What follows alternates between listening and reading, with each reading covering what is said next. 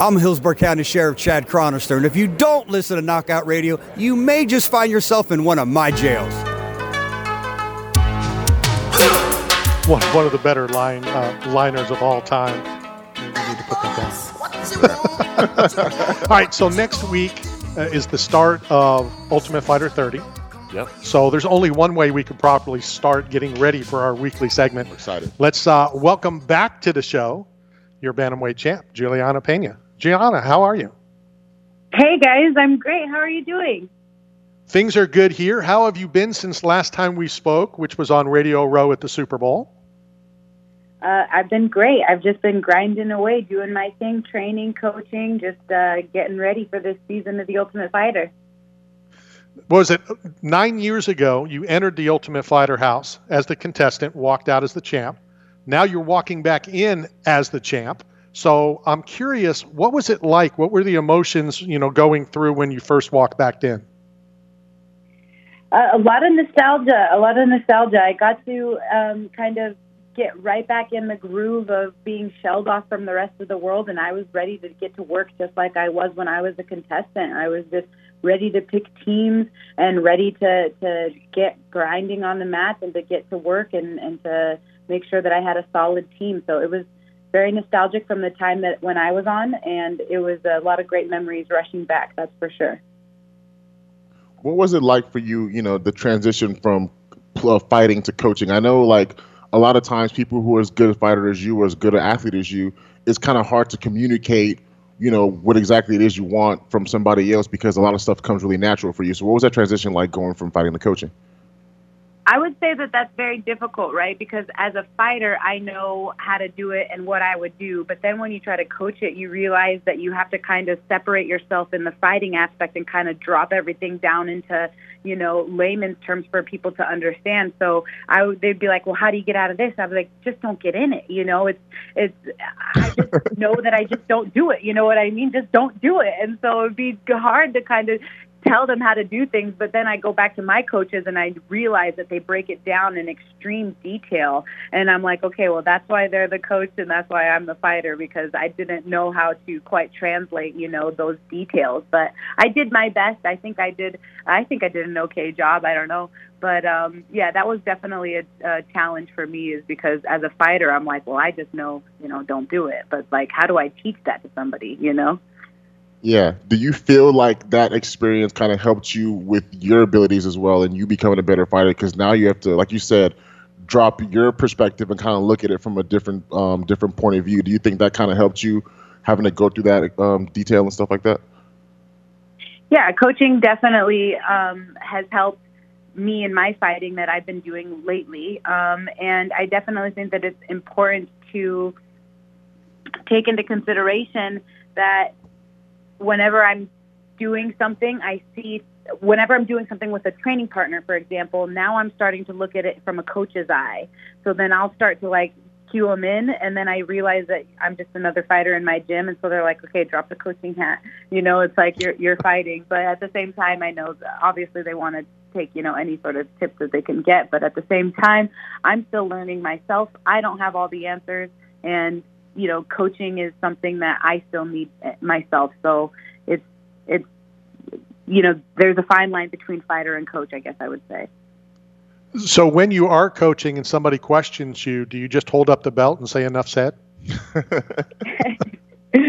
no, I give it to them and, and I give it to them straight. I'll never lie to them. I'll I'll always um, tell them exactly how it is. Um, but I, I definitely do think that there is something to be said about the work that I've been putting in myself and, and kind of writing my recipe for success. The, the recipe that I had for success was, was working three times a day, every single day except on Sundays. And I think that that needs to be noted. I, I like whatever I'm doing needs to actually have a book written on it because it worked for me, and, and I think that a lot of people can get ex- inspired by uh, the the success that I had just based on the work that I did. And, and there was no secret to that. It was just pure hard work.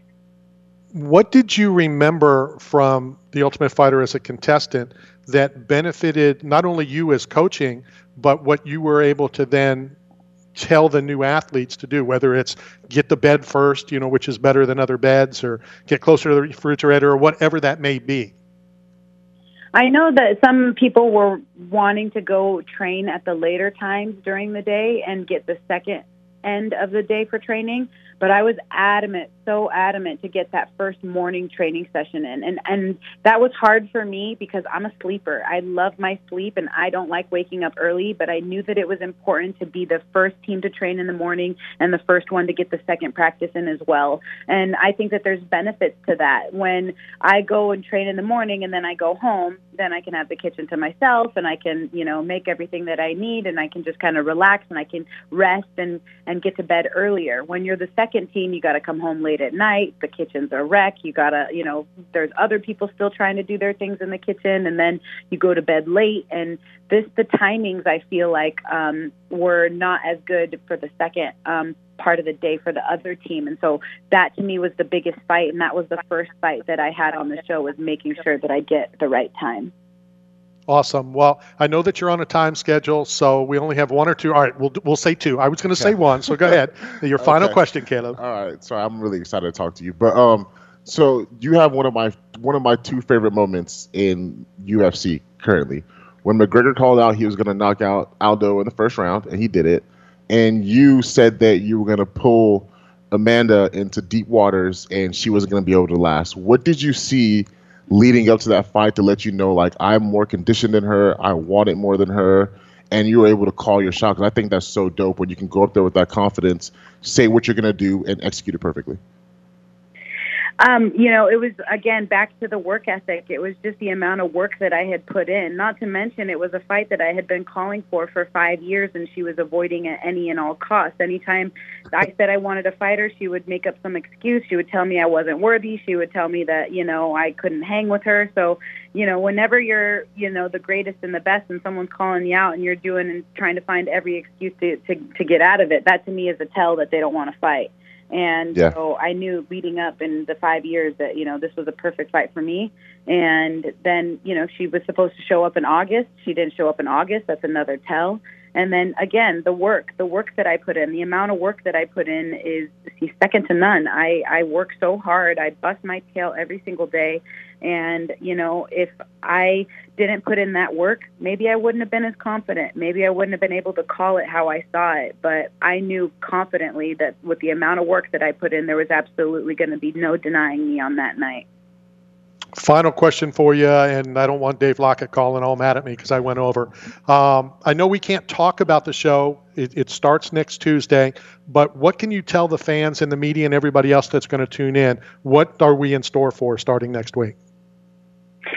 You are in store for an epic season, 30th season of The Ultimate Fighter, and there's so many awesome things. I cannot wait for you guys to experience um, the love that I had between my team and also just getting to meet these up and coming stars that are going to be in the UFC someday.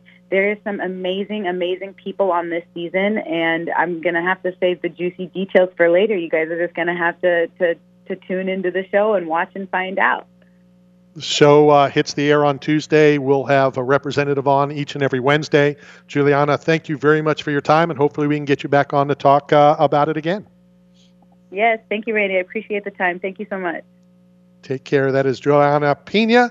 She is your champion. Yes, I told you off the air. I did say at the press conference, I turned to the, the media guy next to me and I said, just like she just said how she had that feeling and things that Amanda was saying and didn't do and did and whatever. Yeah, I turned to that guy and I said, Juliana's going to win this fight. yeah. And they looked at me like I had three heads. and that's documented. It did happen. So uh, I, I, I did get lucky with that one. So, uh, but but I saw it. Yeah. You know, just like she said, she saw it. You know, you can see it, but you and I have talked about that. You know, we were talking about it in the first hour about you know when you believe it or when you talk yourself into believing it. Yeah. Yeah, no, I think that's that's huge. And like she said, like she put in all that work and all that time. And when you have that confidence in yourself, and like I didn't really know a lot of the backstory about her wanting to fight for five Yeah. years and the duck in. And so when that's going on, you have to really believe that yeah, this person doesn't really want this smoke, you know. So yeah, that's that that's awesome, man. Huge. She was a huge underdog, the largest underdog I think in UFC history. Yeah, is this weekend. Chase Sherman, the fight was scheduled for last week, and I just saw he's a 2,300 underdog. Ah, wow. I don't gamble, Yeah, but I don't know, five bucks, It's something, right? I mean, I'm not going to be, I'm not going to be stupid, but you know, yeah. five, ten dollars, maybe. I, I, I don't know. All right, let's go hit a break. When we come back, more shenanigans from uh, Tournament Better Benenot. This is Knockout Radio, brought to you by Eight Man Strong and Staff Zone. We'll be right back.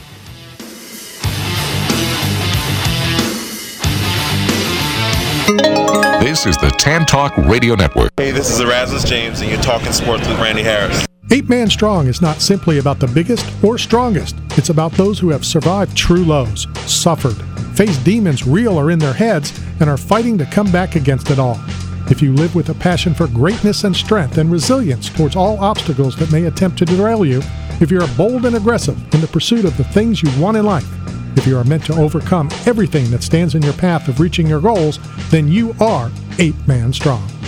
You're hungry. Where do you go to eat? Ferg Sports Bar and Grill. You want to have a drink? Where do you go? Ferg Sports Bar and Grill. Having a get together with the guys from the softball team? Where do you do it? That's right, Ferg Sports Bar and Grill. Located at 1320 Central Avenue, St. Petersburg, right across from Tropicana Field, Ferg's is the best place to take the whole family for food and fun. Going to a Rays game? Have dinner before the game at Ferg's, and after the Rays win, come and celebrate with all your friends at Ferg's, right across from the Trop. So come down and see Ferg and the whole gang at Ferg Sports Bar and Grill. Ferg Sports Bar and Grill. Calling all Rocky Balboa fans, check out the sock collection available at oddsocksofficial.com.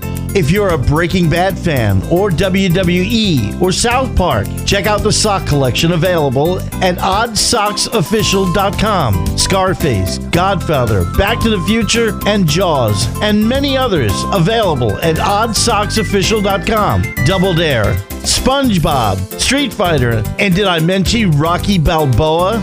All available at oddsocksofficial.com. That's odd, S-O-X, official.com. If you can't find a pair to wear, then why do you have feet? This is Randy Harris for Mick for Hair at Got Split End Salon in Pinellas Park, our official hair care and grooming provider who caters to everyone women, men, kids, and senior citizens in an affordable, upscale environment staffed with the most talented professionals in the business. Visit Mick for Hair at Got Split Ends today at 4376 Park Boulevard in Pinellas Park or call them at 727 290 9873. Construction companies always face hiring challenges. Do you need temporary help on your project? Or maybe you want a true partner for all of your staffing needs? Staff Zone is construction staffing excellence, providing both skilled and general labor positions. And we want to work for you. For all of your construction staffing needs, call us at 877 247 ZONE or visit us online at thestaffzone.com to find your local branch. Our staffing professionals are eager and ready to earn your business. That's 877 247 ZONE. This is the Tan Talk Radio Network. Hey, this is Dane Cook, and you are on Knockout Radio with Randy Harris and Benjamin Glosser.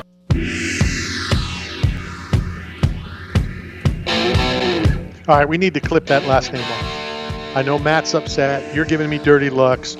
So if, if the, the powers to be back at uh, the fathership can just cut that last name off, leave obviously my name on, but cut the last name off. Uh, what liner? Give me some names of liners we need to get. Huh. Whether, it's obtainable through you or Yeah. not. So, like, you know, it's easy for you to say Jameis Winston Yeah, or, you yeah, know, yeah, guys like that. So, you know, whether it's obtainable through you So- or I have to send Matt or. You had you had Bobby Flay. If you can get um, Gordon Ramsay, that would be a cool one. Okay. I, Uh, ju- I just, I'll tell you, I just ate at a steakhouse and he owes me. Yeah. so, so, all right. I'll reach out to, you know, that he was a huge soccer player. Gordon Ramsay? Gordon Ramsay. I had no idea. He was going to be allegedly just like whatever, but he was the real deal soccer player Wow. and then got hurt. Wow. And this was another It's direction. not a it's not a bad direction to go in. As it turns out, you can't go anywhere in Vegas without seeing his mug. And I bought a T-shirt for my wife. But all right, Gordon Ramsay. Gordon Ramsay. Um, I, I, I would love to um have um Tyson Fury. That'd be dope. Okay, That'd be a cool one. I think that might be obtainable. We'll Yeah. see. That'd be a cool one. Um, I got one. okay. Who? As, as stupid as this sounds, a because you know me, so I want this a to piss off a lot of people. Yeah. Um, I almost bought my wife the Gordon Ramsay piss off shirt, you know, which I'm like, I just can't see you wearing that. Uh, I'd like to get Jake Paul. You know, I, that would be dope. Yeah, Yeah, and also like people, I people just need to understand. Yeah, they hate him, but understand the theater of it all. Like, well, like I don't understand. Like he he plays into this. He does this just to piss you off, and you let yourself get pissed off, Yeah. and then you make him very wealthy. Yep. Like, just understand what it is. It's theater. Like, enjoy it, and it's like it's like you really going out there and being like, oh my god, I hate Randy Orton. Like Randy Orton is such a you know mean guy, and it's just like you know, like he's playing Why? I'm curious why you brought his name up. because like you know he's like one of the traditional heels. Oh, so you don't know my my I deal don't know right your now? Ran- I don't know your Randy Orton story. So we- Okay, well, I, I commented on something on the Book of Face. Now, I have been corrected by some, yeah. and some agree with me. Now, I know what could be the truth, but I know what I believe. Mm-hmm. And just because I believe it doesn't make it right, but it's what I believe, and I will always believe it, and I don't care if it's right or wrong. Yeah. Okay. All right. And and I'll, and it was it's kind of like the national anthem thing back in the day. Um, so Randy Orton. So there was a thing on the Book of Face that said previous. It might have said Marines, and and it opened up more to veterans, but former Marines that became WWE superstars. Mm-hmm. And there, are some of them. There, there there's uh, Lacey Evans, Okay. if you know who that is, and uh, again, female wrestler, former Marine. You got to love it. And somebody listed Randy Orton. Yeah. Now, I've called my brother-in-law, and I've even had him on the air once. Why am I a veteran, but he's a Marine for life? Uh, like Marines are Marines. Yeah. You don't call a Marine a former Marine, Yeah. right? I'm a former Navy, whatever, Yeah. but I'm not Navy. Marines, once a Marine, always a Marine. Yeah. So people put Randy Orton on there, Mhm. and I disagreed. So you say he's want to be a, he's a veteran. No, he's nothing. Randy Orton was he he wasn't dishonorably discharged. Uh-huh. He was discharged with other than honorable with a other than honorable discharge. Okay. So to me, you're not a Marine. Mm. Now I had a guy come on and he started ripping me on Facebook, and I'm like, "Well, if you'd ever served," he goes, "Well, I served 23 years, so I kind of know what I'm talking about." Yeah. Um, and in full defense, I called my brother-in-law, and he said the same thing. And I respect my brother-in-law. Yeah. But I've also spoken to other Marines that I know, and they're like, no, he was a coward. He went AWOL Mm. Wow. more than once. And, you know, especially for a Marine, you know, the Marines are supposedly the upper echelon, The whatever. toughest dudes out there. Yeah, they got on our ships and we took them where we told them. But, you know, whatever. you know, to me, if you got an other than honorable discharge, that means you did not get an honorable discharge. Yeah. You're not a Marine. Sorry. Huh. Wow. Yeah. I, I I'm gonna side with you on this because you are the expert Well, in this field. I, I'm not the expert. Not an expert, but right? you know way more than I do. Well, like I said, my brother-in-law said he is a Marine. yeah. Said he is a marine. He said he is. okay. But I have a friend of mine who was a trainer and he trained me and blah blah blah. He goes, absolutely not. Hmm. So it is one of those interesting, but to me, Okay. Let's look at it like this: If you say you were un, you, you go into the NFL, let's say undrafted or whatever it is, Mm-hmm. you play in camp, Mhm. You get released. Do Mhm. you say that you're a former NFL player? yes. You say no I say no. because it was preseason. It was yeah, you're just in camp. Like you you Yeah. never made a roster. Okay, all right. So I would see like this. okay, Yeah. this is like a lot less serious. It's like a Well, no, it, it's much it's less serious thing. But like I it's would not be like, it's not less it's I would be like, serious. no. It's it's the same thing. That's your world. yeah, Is the NFL world? Well, then would it be you have to play one regular season game, or do you have If to you be the a- vested? What is no, it? if- two years? no, two and a half years? I listen. If you make a roster, if you in Okay. season you are on a roster, you play in the NFL, and nobody can take that away from you. But there's a ton of guys who come to camp. You know, like True. oh, you'll be in camp and then you're cut, and then you're not on a team all season, and maybe you do that for two years, and they're like, I, I I'm not gonna say like, oh yeah, like I'm a former NFL player. It's like, oh, you know, like oh, I went to camp one time. No, that doesn't that doesn't count. Okay. And I'm not going to argue that because again, Yeah. that's not my world. Yeah, that doesn't count. Um, and and I could see where that would offend, hmm you know, somebody who has played regular season real games, Yeah, you know. but on the same line, I love being the opposite side.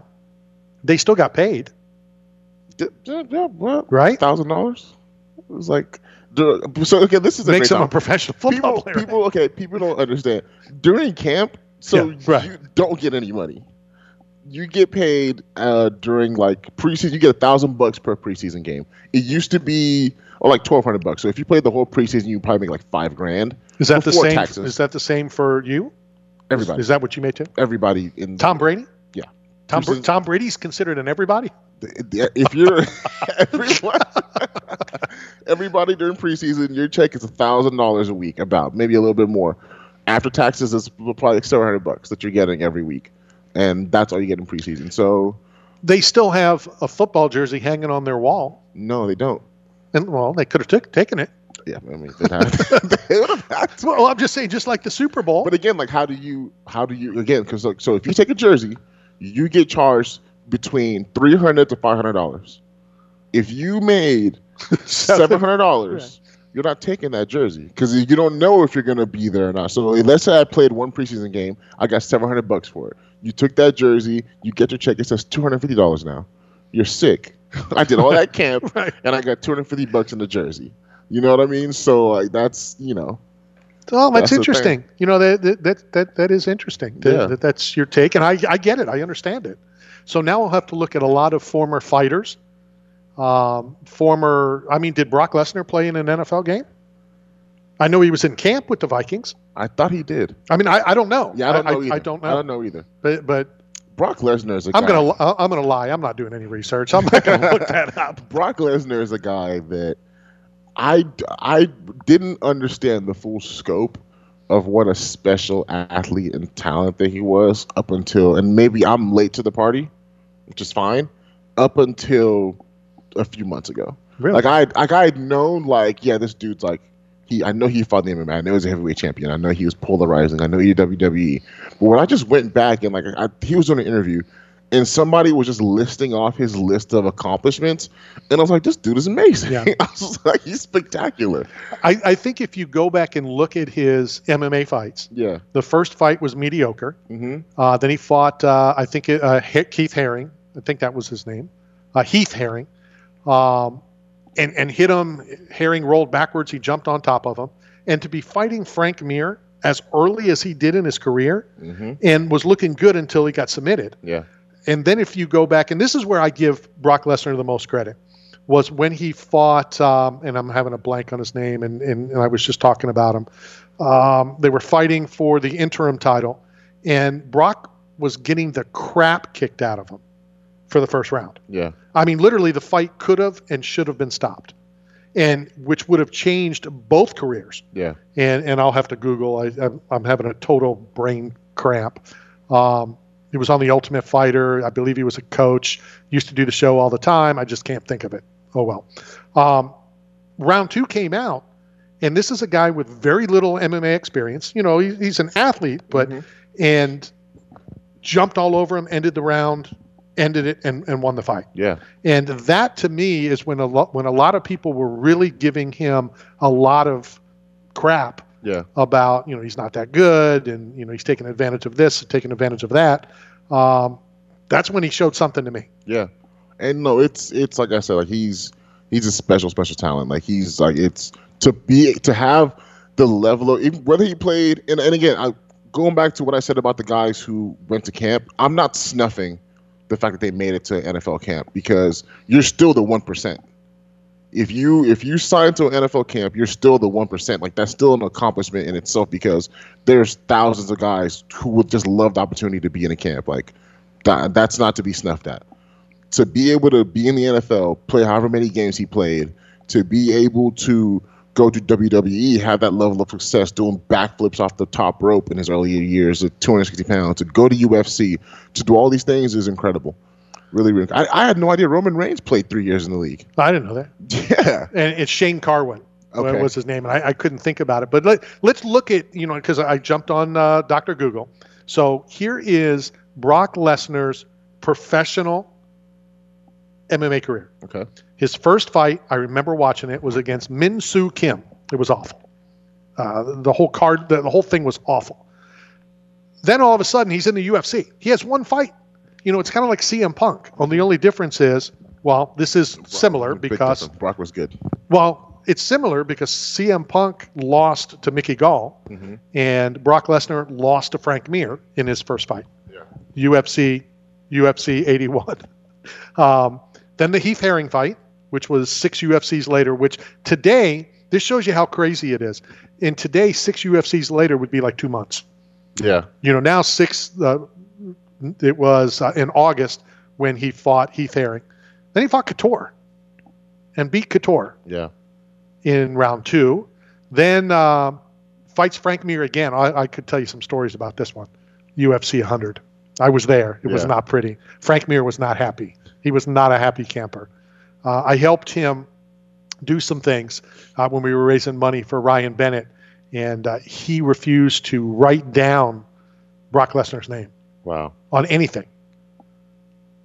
I'll leave it at that. uh, then he fought uh, Carwin at UFC 116, and like I said, um, was losing, and came out in round two, and uh, it was impressive. Yeah. And, and that's when I, you know, turned. And then after that, I don't know. He fought these bums, uh, Cain Velasquez, uh, Alistair Overeem. You know, they obviously upped his ante, and then Mark Hunt, which, if you know that story, um, it was a no contest due to uh, he failed a test. I know that should surprise no one Mm. Yeah. who's ever looked at uh, at Brock Lesnar. So you know, it, it, it's when you really look at it. Like I gave him a whole lot more credit than maybe deserved, but it's still he deserves a lot of credit if that makes sense. You know, he beats a guy before he gets in the UFC. He loses right away to Frank. Then he beats Heath. He beats Randy. You know, which is a, a big deal. Beats Frank and beats Shane Carwin. I mean, good fight. I mean, two ex heavyweight champions. Yeah. But then obviously losing to. Uh, you want to talk about Velasquez? Let, let's hit a break and we'll talk about Cain Velasquez and um, what's going on. You know, we all know what's going on, but we'll talk about it when we return. This is Knockout Radio, brought to you by Eight Man Strong and Staff Zone.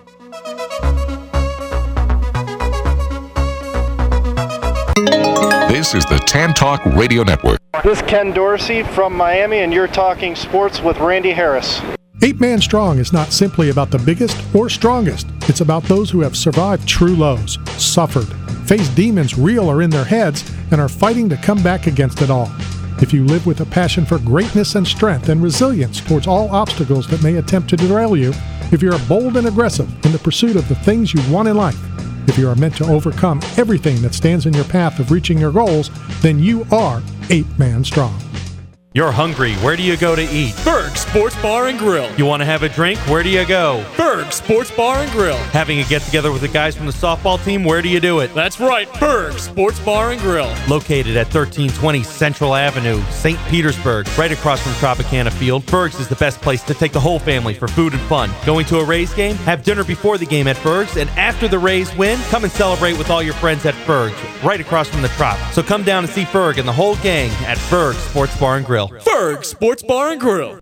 Does your garage door opener seem to have a mind of its own? Or is it a squeaky or noisy garage doors? Sounds like they need a simple tune up. Call Morse Boulevard Garage Doors. That's M O R S E Boulevard Garage Doors at 727 522 5070. I'm so glad I did, and they fixed my garage door correctly on the very first visit.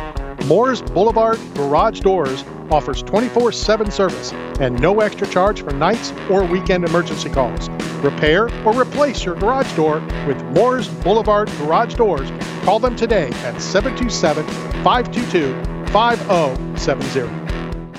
Oh, oh baby! And he's looking to finish. Friday, May 20th, Eagle FC returns with some of the biggest names in MMA. Heavyweights clash in the main event as Junior Dos Santos is back. Oh, my goodness! He'll take on hard-hitting Yorgan De Castro, plus Thiago Silva takes on Hector Lombard. Watch live and free. Sign up today at EagleFC.com. Eagle FC 47. The legend is back. Junior Dos Santos versus Yorgan De Castro. Friday, May 20th at 6 p.m. Eastern. Ooh, give me more! I want more!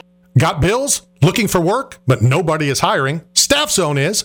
As the leading provider of commercial construction, industrial, and special event staffing throughout the Southeast and Texas, Staff Zone has plenty of work to go around, and they need you now. Don't wait. Go now to www.thestaffzone.com and find a branch closest to you. Work today, get paid today. That's the Staff Zone way. This is the Tan Talk Radio Network. Hi, this is Rick Barry, and you're talking sports with Randy Harris. Little Rick Barry free throws underhanded. Uh, we could talk a little NBA, but I, I just want to finish the story I was telling you off the air about some some items that, that we were selling for the Ryan Bent Memorial Fund. And you know there was Randy's gloves and Chuck's gloves, and uh, I sold a uh, a belt you know, from the WEC. The guy's like, I don't have anything. I don't have anything to help Ryan. How about the belt? Um, I sold, um, well, one fighter, I, I, won't say his name only, only I'm sure you could, some people could. He wanted to donate the steroid bottle. I'm like, you, my friend, are an idiot. Oh. A, how are, I'm not going to sell a bottle because there could be a drop in it, and then I'm yeah. right. I go, you don't live in Florida. He he came to the radio station and you know blah blah blah blah blah. He goes, I'll mail it to you. I go, you're not going to mail me steroids. You're shipping drugs now. Yeah. What is wrong with you? Yeah. So one of the funniest ones ever was uh, Matt Serra defeats uh, GSP in Houston. And I went in GSP's locker room and he gave me his that's gloves. Yeah, that's when he lost. Um, and then I go into to Matt Serra's, and I was tight with both Matts, Matt Serra and Matt Hughes. And so Matt Serra's like, uh, yeah, you can have the gloves after the fight. Now, we auctioned off his gloves when he fought Matt Hughes as well. And so I go into the back, and, and I'm in his locker room, and he looks at me, he goes, Randy, I just knocked out GSP. I can't give you the gloves. Yeah. I said, Matt, I totally get it. I understand. He goes, How about my shorts? Sure. Yeah. I'll auction off anything. It's all going to Ryan's, you know, family and stuff. Absolutely, let's do it. So uh, he goes into the bathroom and he opens the bathroom door and he goes, Randy, I just knocked out GSP. I can't, can't give, you the shorts. Matt, I totally understand it. So you know what he said? You just jockstrap. He go. He goes. How about my underwear? Do you want the underwear? I said, Yeah, I'll take the underwear. And he yeah. kind of looked at me came out, he signed it. We sold it for like 800 bucks. Not quite the jock, but but but it, it is definitely pretty close. So, um, I know we were going to talk about something. Um, we're going to talk about steroid oh, use. In, yeah, the, the steroid bottle. Yeah, steroid use in fighters. What are your thoughts on it? Um, you know, it's pretty common knowledge that a lot of guys use it. Um, I know they test for it. Um, how do you feel about it? And like, is it one of those things where you think, hey, if you can get away with it, go ahead, or do you think it's something where the punishment should be super severe and should be eradicated? Okay, here's where I, am standing on that, and and I rip people on Twitter all the time for being a hypocrite. Yeah, you know, because there's hypocrites everywhere, mm-hmm. and I am as well a hypocrite. We all are.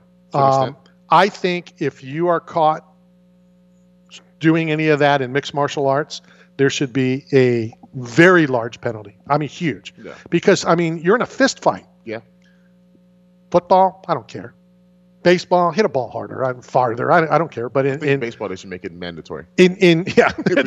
well, watch. yeah. You think you think people were upset when uh, allegedly Mark McGwire and Barry Bonds and I, Sammy Sosa? I would love to see 80 home runs. I'd I, watch at least. I'd watch that. Yeah. Um, but when it comes to um, the sport that I love, yeah, and it is more dangerous. It is. You know, I mean, you, you're you're throwing elbows, you're throwing punches, kicks, blah blah blah blah blah blah blah. Now, you know, there people are going to say, well, it doesn't really do anything. It doesn't really help you connect with the ball more. You know, and it, but it does enable you to get back in the gym quicker when you yes. shouldn't be in the gym. Yes. You know, so that is some of the issues with that. But when it comes to to the sport I love, um, which is mixed martial arts, then yes, it should be. I think there should be a lot of, of changes in the penalties. Yeah. On a lot of things. Yeah. I think if you miss weight, I think it should be more than a twenty percent deduction. Yeah. Um, because Adesanya, I suggested to Dana. Um, I don't remember who he fought that missed. No, somebody missed the weight when they were fighting Dan Hooker, his teammate, and he said that if you made it instead of twenty percent, if you miss weight, you have to give eighty percent of your purse to the next to the fighter you're fighting against if they keep the fight, then like people wouldn't do that because you're going to lose eighty percent of your money. Like, hey, I'm going to make sure. Absolutely. You know. but also, sorry, we'll jump around a little bit here, but like the whole like I never understood why somebody who is 200 pounds walking around wants to go fight at 145. Yeah, yeah. Why? Why are you doing that? That's well, and, crazy. And, and, I want somebody, and, and we're going to jump out on the phone lines and talk to the gifted one here in 12 seconds. I want somebody to teach me how to lose the weight. I won't put it back on. I don't know if you want to do how they do. Yeah, I. I, I definitely don't. Let's uh, jump back to the phone line as we get ready for another action-packed UFC this weekend, and welcome the gifted one, gifted Gabe Green. Gabe, how are you? I'm great, man. How are you? Not too bad. We appreciate your time. Uh, let's get right into it. It's just the start, obviously, of Fight Week. But what's Fight Week like for you? Um, it's honestly more like a mini vacation. You know, my all the training's uh, pretty much done. We're just polishing up. You know, crossing our T's, dotting our I's, and uh, so you know, my training schedule's a lot less compared to what it's been. So it's a re- really nice kind of break from the action, and then all I got to do at the very end is my favorite thing to do and go fight somebody. So it's pretty awesome. Right, is, is the reward. So, do you want to spend the next couple days not thinking about the fight on Saturday, or are you like Rocky Balboa with what was it, a Clubber Lang on the window or on the mirror, or it might have been Apollo, I don't remember which. And there is no tomorrow, and you you know you you've got the the opponent like in front of you for the next five days. No, I'm I'm more chill. I, I know that thinking about the fight isn't going to make it come any faster. Um, pretty, uh, you know, like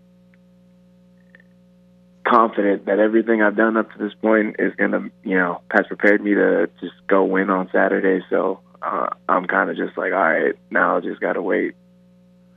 And not thinking about it is not going to make it go any slower either. Yeah, yeah, it's true. Right. uh, I do want to say this that uh, I did my 12 seconds of research, and you graduated from Long Beach State, correct? This is true. Yes. Who, in my opinion, and, and I'm here with Caleb Benenoch from the NFL, went to UCLA, and I'm going to tell him, just like I'll tell everybody else, Long Beach State has the greatest team nickname in all of sports. Do you know what their nickname is? I think they just switched it because we were the 49ers when I was there. Well, they the, the, I'm talking about just the baseball team. Oh, the yeah, Dirtbags. The Dirtbags. Dirtbags. it, is a, it is a great name for sure. I, I was out at uh, covering a UFC in, in LA once, and I drove just to go get a Long Beach State Dirtbags T-shirt. I'm gonna order one. It's That's- the that's best. good, yeah. It is absolutely the best. Uh, when you're you're not training, and, and you just said that you're a relaxed, you know, guy. What what are you doing to relax? Is it, you know, what do you watch on TV? Do you watch other sports? What do you do to just kind of chill? Um, I just hang with the family more so than anything. Uh, watch, yeah, watch movies more than TV shows. Eat food that I'm not supposed to probably be eating. Um, yeah, just relax like that. Are you a fan of uh, other sports, whether to participate or just to watch? I mean, I I appreciate like athletes at work, so I'm kind of a fan of all sports, and I'll watch it if it's on. But I don't really go too much out of the way to watch watch anything, you know. I'm going to ask you both. You know, Caleb, you're an athlete as well. So, is golf a sport? Is NASCAR a sport? Is bowling a sport? Is darts a sport? Oh man. NASCAR is not a sport because there's no again like I know like they sweat and all that stuff like that because you know they have to drink Gatorade. There's commercials, but I don't think it's a sport. It's an ac- it- it's an activity. They're competing, but it's not a sport. You know what I mean? Like there's no physical activity like you're driving a car. And again, it's not an easy thing to do driving that fast. So I don't agree. What, what, what do you think, Gabe? Um, I I think I agree. I think a sport is is more so like where it's real two people like physically competing against each other, like through you know like one body versus another. Um, I think that it's more of a competition as well as with like NASCAR. It's the Same thing, kind of with bowling and golf. Like, because it's super technical and, and it requires a ton of skill, and I respect that a hundred percent. But I know it's kind of hard to call it like in my eyes a sport. Stop you from swinging that club. You can't even talk when you're swinging the club. Well, well uh, you know, take out NASCAR, and if you just say golf, darts, and bowling, anything that you can drink beer and smoke cigarettes while you're doing it, might not go down as a sport. Um, give me your thoughts uh, on, on your opponent. Um, I mean, I'm excited about him. He's uh, eight and zero, bunch of knockouts. Uh, I think six knockouts, one submission. He went the distance once. So, in my eyes, that means he comes to fight and he's ready to bang. So that just sounds like a fun night at the office for me. Is there added excitement when an opponent has that zero that it's something you can take away? Um, I mean, I don't know about like added excitement, but he's definitely not the first undefeated guy I fought before, and uh, I gave those guys those L's, so you can add them to the list. Moving a little bit away from fight, um, I know you talked about being a foodie and like eating foods that you shouldn't eat. Is there Vegas has a lot of great restaurants, obviously a lot of cool spots to eat. Is there a specific spot that you've picked out that you want to try? Um, you know, like kind of like what's your? I know you guys have to be strict during the fights and when you lead up to the fight. Like, what's your favorite thing when it's like, hey, like I'm done with my fight, I need to go get some food. Do you go for like the real high end steakhouses, or are you a McDonald's and pizza kind of guy afterwards? I'm, I definitely. Um, I mean, I don't shy away from some chicken nuggets, you know, or some pizza. But um, I, I, you know, I, I'm celebrating. So I want to go get a steak or something, eat something, eat something nice. You know, it's funny. I was on the little plane coming to Vegas, and uh, there was some girl a couple rows behind me, and she was like talking to everybody, being super nice, talking about like she's from Vegas and she takes the plane once a week, but she also lives in the OC.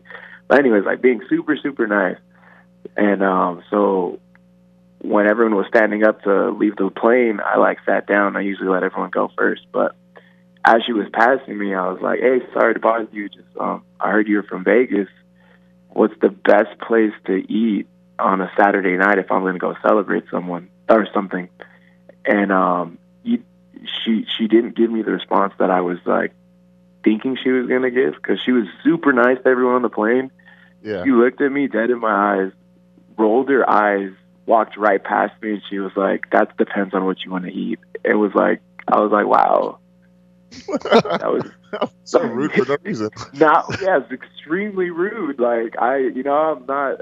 It was. I did not expect that because of how like nice and interactive she was with everybody. But yeah, I mean, it might have been because I was in the the plane with like a do rag on and high socks and looking like a you know something, probably like a delinquent or something. And she was a veterinarian or something. But yeah, totally judged me for something and just walked right past me. I was like, what the hell? Need a spot.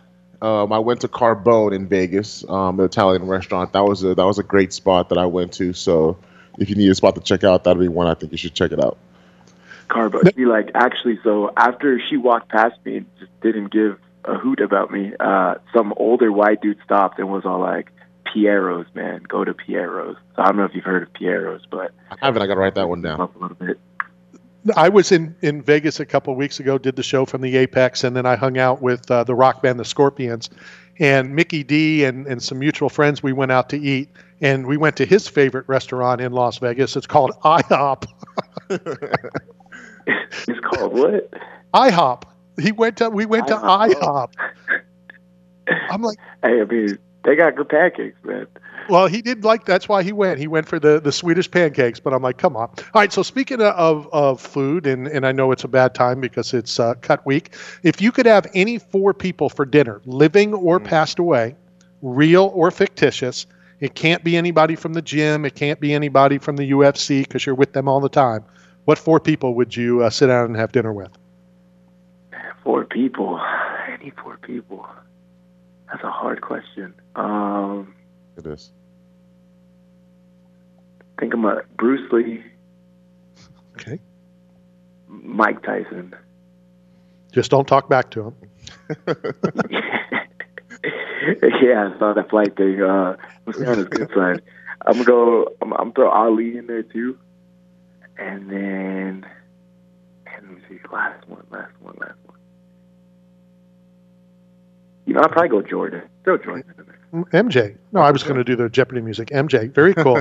uh, do you collect anything? You know, uh, autographs, photos, uh, fight gear, uh, and if you do, what is that one item that you would like to obtain? Man, I don't. I don't really collect much. I'm gonna be honest. I should go get some more hobbies besides fighting. Um, so in the um in the It's NFL, got to come up with something. Yeah. So like, I, I'm, I'm going to throw out something to you real quick. So I'm interviewing a mutual friend of Caleb's and mine. Um, he played for the Tampa Bay Buccaneers, Leonard Wester, and he didn't. See, he said the same thing. I, I don't collect. I don't collect. I'm like, come on, Leonard, you got to come up with something.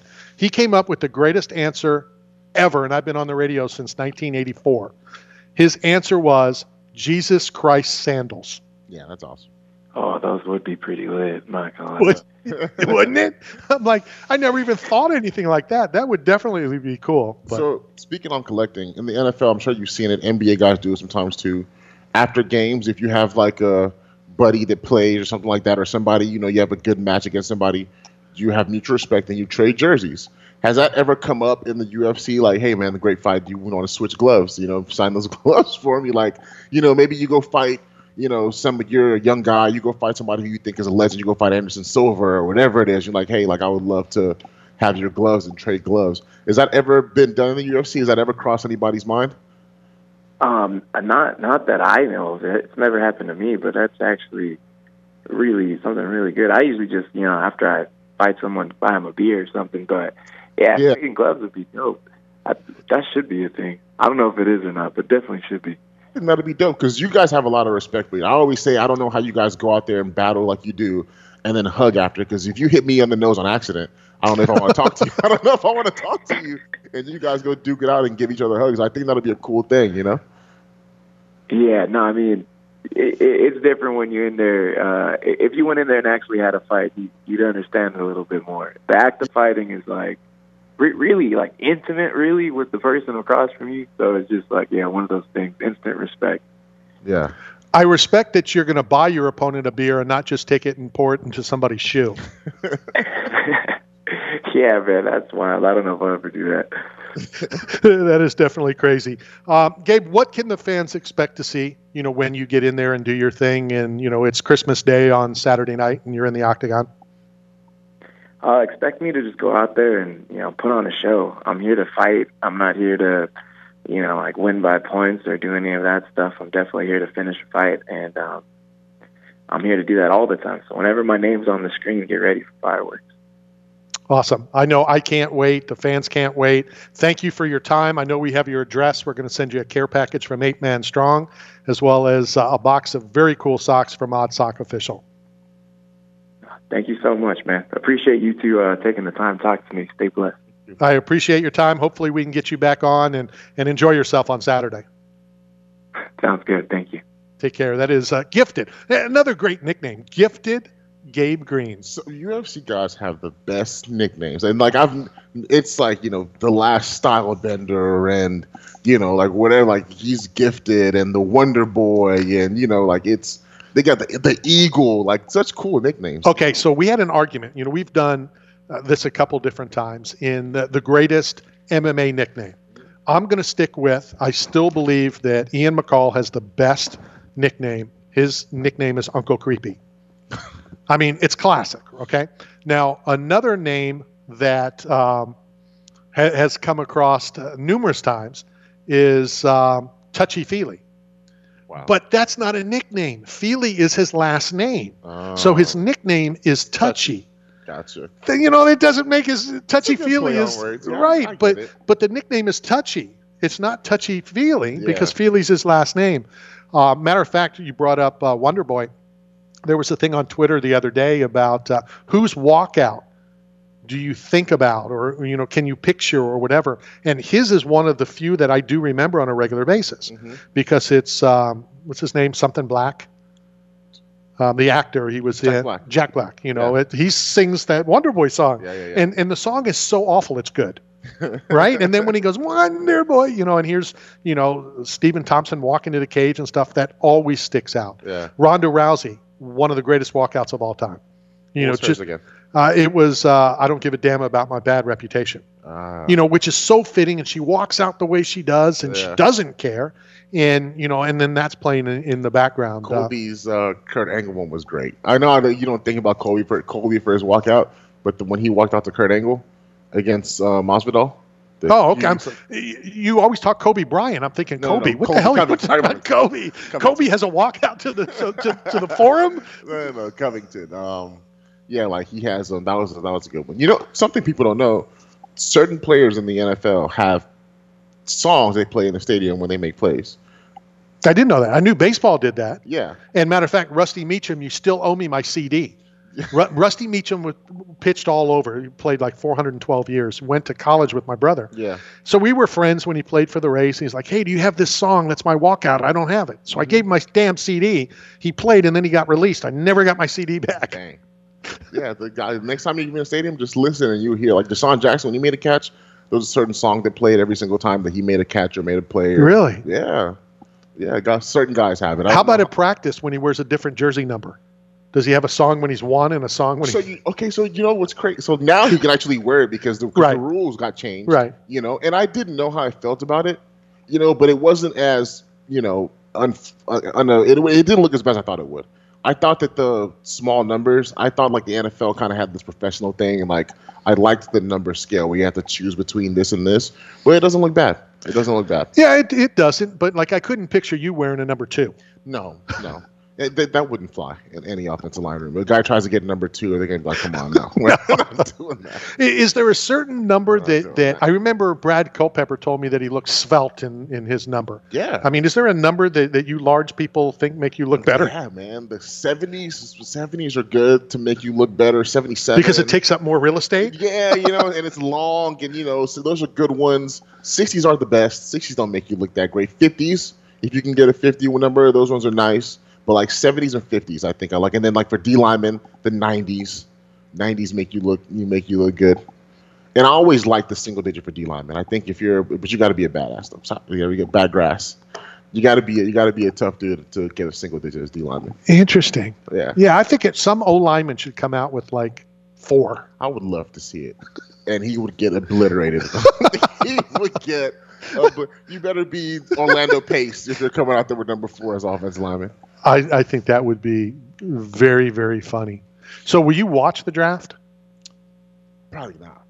Like I'll what I do is like I have like the ESPN ticker that pops up, so like it'll so I'll probably turn it on and see like just like, like I said, just so I can see who's you know who's going where and kind of what direction teams are going, and like there's always some crazy trade that happens, and like you know there's so many missing, there's so many pieces everywhere, and so Deebo Samuel is someone I think might be moved on draft day.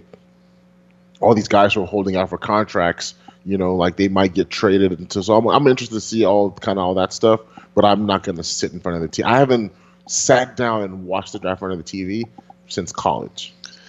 I haven't watched the last couple years, but again, because the the Bucks pick is so late, Yeah. you know, it, and how can it's it's kind of like a fight. How can you prepare for a fight? Well, kind of like, and I know I talk about this often. When Kareem Abdul-Jabbar came on, he wanted like a list of my questions, and I'm like, I don't know my second question because I don't know how you're going to answer the first one. Yeah. How can the Bucks be prepared in 900 different ways? You know, because nothing is going to go as everybody plans. No. You know, they they all lie. They all, you know, tell, mm-hmm. oh, we're going to go this direction. They tell somebody if you're there, we're going to take you, and Yeah, then they sure. don't. You know, so it, it it's got to you got to be prepared to like on a dime. My other question for you, as an NFL player, why does the first round take so long? Like Jacksonville knows who they're taking. Yeah. Why do you wait nine minutes? I think because there's always you wait to see okay is somebody going to call and try and you know make a deal because like I mean there's talks right now that Jacksonville wants to trade back, and so there, I think that's it's kind of that process. Like everybody has their Will it include the rights to Urban Meyer? you know, I, I I don't think he got a fair shake, but we can talk about that another time. But you know, everybody has like their guy. Like, okay, this is our number one guy, and our number two guy, and our number three guy, and our, you know, what I'm saying all the way down. And if he's available, we take him. But then when he goes, then you have people chiming in, and there's trades. So I think that's kind of my what takes so long is people trying to see if they can move pieces around and do different things. But like I said, yeah, taking the full ten minutes, I'm like, come on, make your pick. Jacksonville needs so many things. You know, I don't know what they could trade for. But I don't think they do. Really?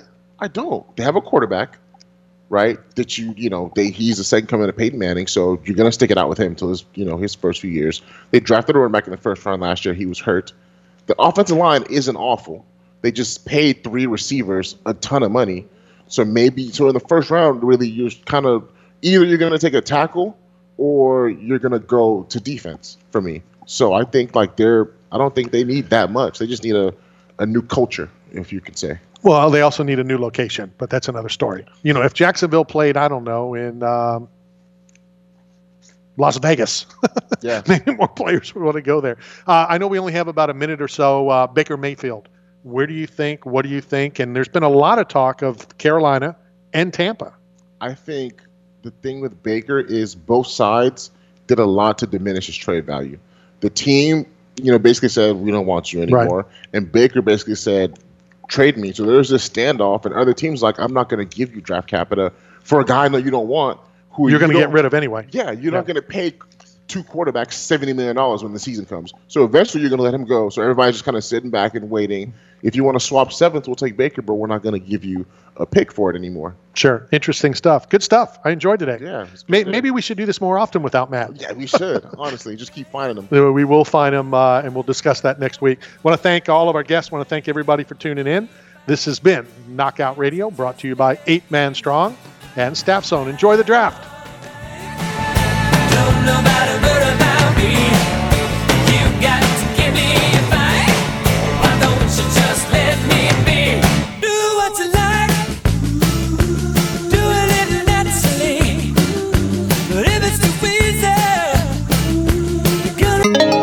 This is the Tan Talk Radio Network. Eight Man Strong is not simply about the biggest or strongest. It's about those who have survived true lows, suffered, faced demons real or in their heads, and are fighting to come back against it all. If you live with a passion for greatness and strength and resilience towards all obstacles that may attempt to derail you, if you're bold and aggressive in the pursuit of the things you want in life, if you are meant to overcome everything that stands in your path of reaching your goals, then you are eight man strong. Got bills? Looking for work, but nobody is hiring? Staff Zone is. As the leading provider of commercial construction, industrial, and special event staffing throughout the Southeast and Texas, Staff Zone has plenty of work to go around, and they need you now. Don't wait. Go now to www.thestaffzone.com and find a branch closest to you. Work today, get paid today. That's the Staff Zone way. WTAN, Clearwater. FM 106.1. WDCF, Dade City. FM 102.3. WZHR, Zephyrhills. FM 104.3. Listen